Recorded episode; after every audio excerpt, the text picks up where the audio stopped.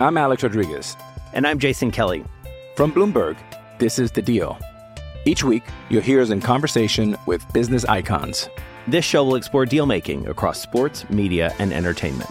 That is a harsh lesson in business. Sports is not And, as uh, simple you know, I- as bringing a bunch of big names together. I didn't want to do another stomp you out speech. It opened up so many more doors. The show is called The, The deal. Deal. Listen to The Deal. Listen to The Deal on Spotify.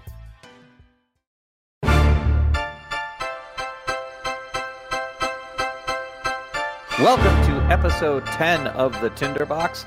We are the podcast for Matchsticks and Gasoline, the Calgary Flames website for SB Nation. I am Mark. I am joined by Maddie this afternoon. Maddie, how are you? Great. Maybe we're going to get a special guest appearance by Maddie's cat, Sammy. Maddie's cat Sammy and Gordy may be joining us in progress. This is like a new wrinkle. We may have to add somebody during it, which means it'll probably stop, crash, and we'll have to restart. And all the good points that we're going to make, all the hot takes, right into the trash because that's just how it works. Yeah.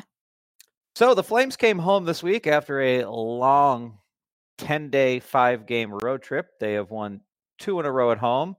Last night, the Flames uh, easily didn't seem like it was going to be easily at the start of the game. Dispatched the sad sack New Jersey Devils last night, five to two. Um, I was like half game on the radio, half game uh, watching it on my tablet, and I was watching Taylor Hall skate, and Taylor Hall just looked like like Eeyore. He had this like, "Hmm, I play for the Devils thing going on last night. He did not have a very good game last night. I was kind of excited to see him play because despite where he originally came from, he is a fun guy to watch play hockey. And uh, not so much last night for uh, Mr. Hall. No, I'm kind of worried that team's going to kill his spirit. Yeah, you think he's a guy that's, I mean, we kind of veered off into a whole different subject here, but it was, you know, something that was definitely brought up on the broadcast was does Taylor Hall really want to sign an extension with the Devils? And I kind of mentioned that in our preview. I was like, four wins? Eh, no, no, I don't think he wants to. Like, you think of Taylor Hall, all the places he could go, and someone's like, well, New Jersey's near New York. I'm like, well, depending on where you are New Jersey, it's really not near New York, and it's New Jersey. No offense to New Jersey. My wife went to college in New Jersey. We have family there, but it's still New Jersey. So, um, yeah. I I don't think Taylor Hall's going back to New Jersey. And despite all of the wonderful Twitter and armchair GMs that are Flames fans, I don't think Taylor Hall is coming to Calgary for a Michael Frolik, Michael Stone, Mark Jankowski, a fifth round pick, uh, a dome dog, and some of that famous popcorn. I don't know. That seems like a super fair trade to me. I, I just, just okay. We, all right, we will give you twelve hot dogs and Mark Jankowski. Sold, done. So, um, but Calgary last night looked fairly impressive. Uh, offense seemed to uh, pick up a little bit. The power play was two for six, which in reality sounds terrible. But if you're a Flames fan, that's a fantastic night. That's like going six for six when you get two in. Um, and Johnny Gaudreau scored a goal. Fancy, nice move. Deked went top shelf with a backhand and look finally started to look like the Johnny Gaudreau we're used to watching.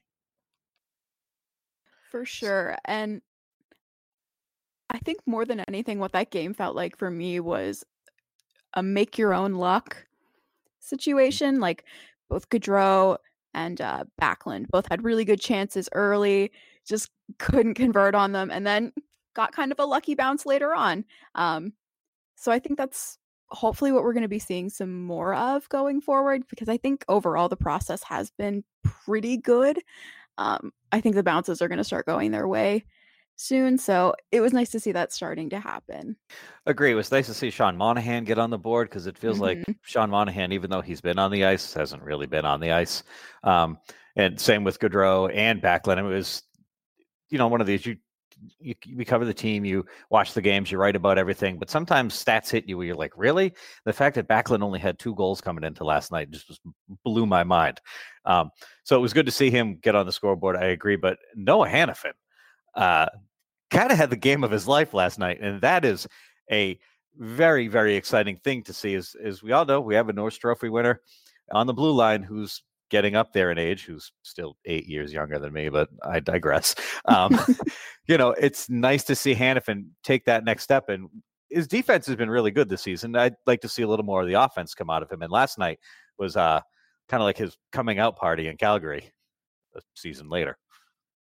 Yeah, definitely. And selfishly, I also love to see it because I really liked him when he was in Carolina. Obviously, getting to see a lot more of him playing in the Metro, um, covering the Flyers, and kind of always thought that there was more offensive upside there than we were seeing early on his, in his career.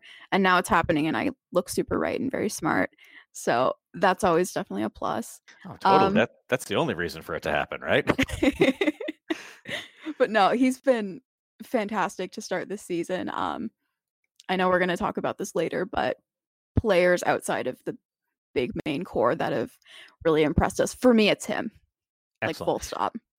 Well, let's jump right into that next one then. We uh this was a topic Michael came up with and I'm kind of bummed he's not here to discuss it with us, but it was who's the person you're most impressed with out of the, you know, the top 5 and David Rittich because you could easily say David Rittich because he has been the Calgary Flames along with your best friend Elias Lindholm. So those two clearly in there, but you know, um truth be told, out of the top five, I really haven't been impressed with Gaudreau, Monahan, or Backlund. So I, whatever with them, they don't really count. But you just mentioned Noah Hanifin. Um, a guy that's really turned me around is Andrew Mangiapane. I think he is having a fantastic start to the season. Worked his way up through the lineup to the fact that I he's got to be the the new and fixed third M on the three M line uh, to skate with Matthew Tkachuk and Michael Backlund at this point. Yeah, and it's nice. He's may not always be, I feel like, the flashiest player out there, but he just he does always seem to be doing the right things. Um, He's feels like, like sort of a cliche thing to say about a player, but it's true. no, it isn't. He's like I feel like he's like a grinder with some speed and some puck handling skills. He's got some hands. It's not like he's just, you know, meat like Lucic. He's a guy who's got some discernible skills. And I'm not knocking Lucic. I I know we all kind of semi disagreed with what happened uh, in Columbus with um, Cole Sherwood, but it, total different subject. But like Mangiapane, like I like that he's got a little bit of that anger to his game for a really small guy. He gets run over constantly, and what we don't see out of our star number 13 is when he gets run over, it's like, what happened? Why is there no call? The palms are up and he's complaining and he's screaming and he's yelling. Mangiapane gets up, skates after the guy and tries to hit him. Like, I like that grit that he brings to the game. For a little guy, he's definitely got some moxie. Did I say moxie? What am I, 75 years old? Like, he's got some chutzpah. we'll try that. I don't know. I like his game. He's definitely, he's impressed me. Forget stats, just his overall play, I think, has been amazing. And the fact that Bill Peters has trusted him to go up to that 3M line says a lot about his play. Yeah, and I like that like you said he's sort of a grinder, but it's like a grinder for the modern game. Yeah. Where as things are getting faster, you need the guy who can bring that sort of lunch pail game but can still actually contribute with some skill in a meaningful way. Um you do have to be a bit more multidimensional in that way and I like him for being that. I agree. I just wish like he could have a step stool. Like when he goes to like get after somebody, he could plop it on the ice and climb up and be like, "All right, now I can. Now we're almost eye level." You know, you watch him picking on some of these guys that run him over, and it's like it's like that old Looney Tunes cartoon with the big dog and the little dog just jumping at him, yipping because he's so little. But he definitely, I his his game has been fantastic. But to get back to Noah Hanifin as well, I think that's another easy candidate as well. Uh, Hanifin has done an exceptional job this season, and not doing it flashy either. Like just again, kind of a lunch pail guy, a guy you look at the stats and you're like, oh wow, he's having actually a really good season, but he's not doing anything out of the ordinary. He's not scoring overtime goals between his legs, picking top corner, but he's getting the job done. So Yeah, and in a way that's kind of what you want from your defenseman, right? If you're Mhm. not going to be the guy putting up huge offensive numbers, uh you're only going to really stand out if you're making huge mistakes. So the fact that he's just quietly doing his job feels like the best case scenario. Yeah, and Calgary does have one of those defensemen who does seem to catch a uh, lot of flack for being a flashy in the wrong way defenseman in TJ Brodie. But um, honestly, you look at Brodie, and I don't. He's he's only had he's only like counted for eight turnovers this season, which in 17 oh, 19 games isn't a lot as far as I'm concerned. He just kind of seems to be the whipping boy. The problem is his turnovers always lead to something horrible down the other end. It's like Brodie turns the puck over and then the rink burns down. Is a car fire. It's a nightmare. But um, so um, we'll get into the next topic, which is the um, we're going to talk a little more about defense, which is weird because we've been t- complaining so much about how the offense hasn't been working. Um, the PK has been fantastic, but uh, another topic, actually, I think Michael brought this up, or maybe you brought it up. This thread is so long, I can't remember. Geo and Rasmus Andersson. Is that a pairing that should be looked at as opposed to switching Brodie and Hamonic going back and forth? Because I don't know how you feel about it, but I like what I see out of Andersson when he's up there with Geo. Uh, yeah, I think that was Michael's topic. Um, to give credit where it's due. um, no, I definitely think we should be giving Andersson a longer look up on that top pair. Um, I understand why they would kind of want to have Brodie up there if they're not trusting him to be able to drive a pair on his own. If you just stick him with Giordano, then at least he can drag him around and hopefully they can get something out of him. But I think it's it's time to let the the kid have a longer lead. I agree. Because you look at his his um, average time on ice right now this season is eighteen thirty eight, and that puts him about two minutes behind both Hamonic and Brodie. And I still don't like. Eh, you make do make a valid point about Brodie being able to carry his own line. Like, is Brodie going to be able to go out there and? Ca- I don't think he's going to carry Hamonic. I don't think Hamonic needs to be carried. But is he going to be able to carry Michael Stone, or is he going to be able to carry Oliver Kylington, or Brandon Davidson, all of a sudden, who's appeared out of nowhere. Oliver Kylington uh, gets the ride. But I, yeah, I kind of look at it that way. And Andersson, I do think needs to slide up, but it's a matter of who do you pair Brodie with at that point, and who do you kind of shuffle through the lineup. Um, the one thing I would like to see a little more out of Andersson, though, is I'd like to see more offense. Um, at 19 games so far, he's got six points. He's got two goals and four assists. Um, where's it? Shots. Uh, he's got 35 shots on goal, which eh, 19 games, that's okay. And I mean, for a bottom defensive pairing guy, that's not bad, you know. Um, but it's also just I want to see him shoot the puck more because he has an absolute cannon for a shot. It just seems like one of those shots always hits somebody in front of the net or it's just wide. And that seems to be a Calgary Flames defenseman thing right now. Is when you watch the games, I want to actually start keeping track of it. How many times a Flames defenseman from the point just shoots the puck and it goes six feet wide of the net or five feet over yeah, it's definitely um pretty frustrating to watch. Um, and to your point about that, like that's definitely something I think Andersson has to work on specifically. It's something I've noticed too with just younger players in general, um, making the jump to the NHL. One of the kind of finer points that they have to work on is actually getting shots through on net. Aim. And I think it's going to come with time, but yeah. yeah. Um, for sure. I, I liken it. I liken it a lot to lacrosse too. I, I coach lacrosse and we always tell the kids like, or even the high school kids, like, it's it's not how hard you shoot it. Like if you can shoot the ball or the puck 100 miles an hour, that's great. But if you can't put it within three feet of the net, you're no good. You're not helping anybody. Like take 10, 15 miles an hour off it and put it somewhere where it's going to do something, you know, where it could be tipped in or, you know, it goes through a screen, that type of stuff. So, um, yeah, more offensive out, out of Rasmus Andersson, definitely. But I, I'd like to see him spend a little more time up top with Geo and, you know, let it all, the, you know, the bottom two pairings, figure it out and mix it up. Because as we've seen, Bill Peters doesn't really seem to uh, care about mixing things up. So maybe that's something we can look forward to. So we talked about last night, yeah, the Flames 5 2 win, how sad Taylor Hall looks and how quickly he must get out of New Jersey. Our, our most impressive non top five, you were Noah Hanifin, I was Andrew Mangiapane. I don't think either of us are wrong. I think they're both perfect answers. So we can combine them into one person. We'll be perfect. We'll have Noah Hanafajapanji. Um, and then we just talked. sounds like a Robin Williams movie. And then uh, we talked about Geo and Rasmus Andersson pairing up. And with those three topics out of the way, we are going to take a quick break to pay some bills, and we will be right back after this. I'm Alex Rodriguez. And I'm Jason Kelly. From Bloomberg, this is The Deal. Each week, you'll hear us in conversation with business icons.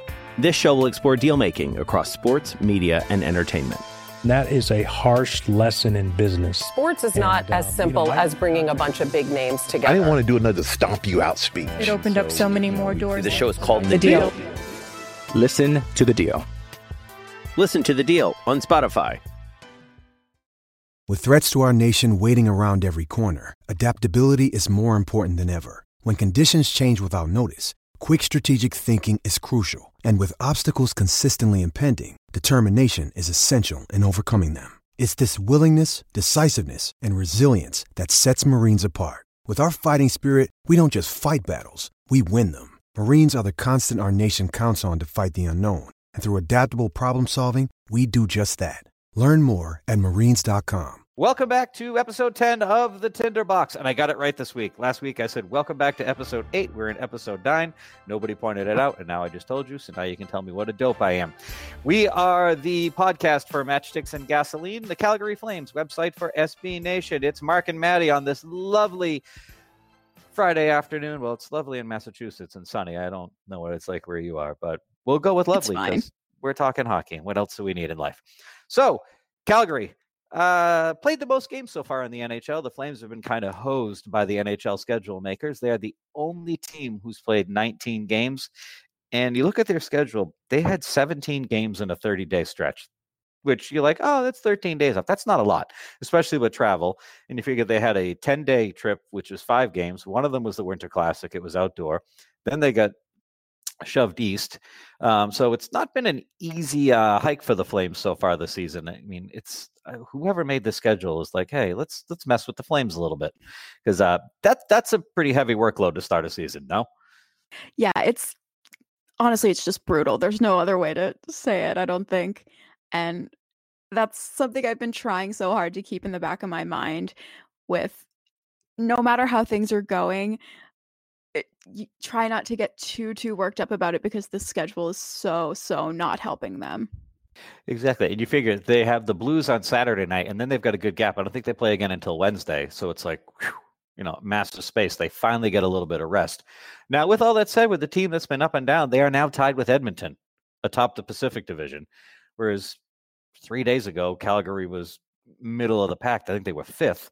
Now they're tied. They're also second or third in the Western Conference. Like things have completely flipped around. Granted, having a two to three game lead on everybody else helps because you've piled up a few more points with that. But still, kind of a remarkable turnaround for a team that a couple weeks ago we were like, eh, maybe it's time to look at breaking this thing up in some spaces. No, Oh yeah, we were like everything was on fire, everything was bad, trade everybody just fold the team, move it to Houston.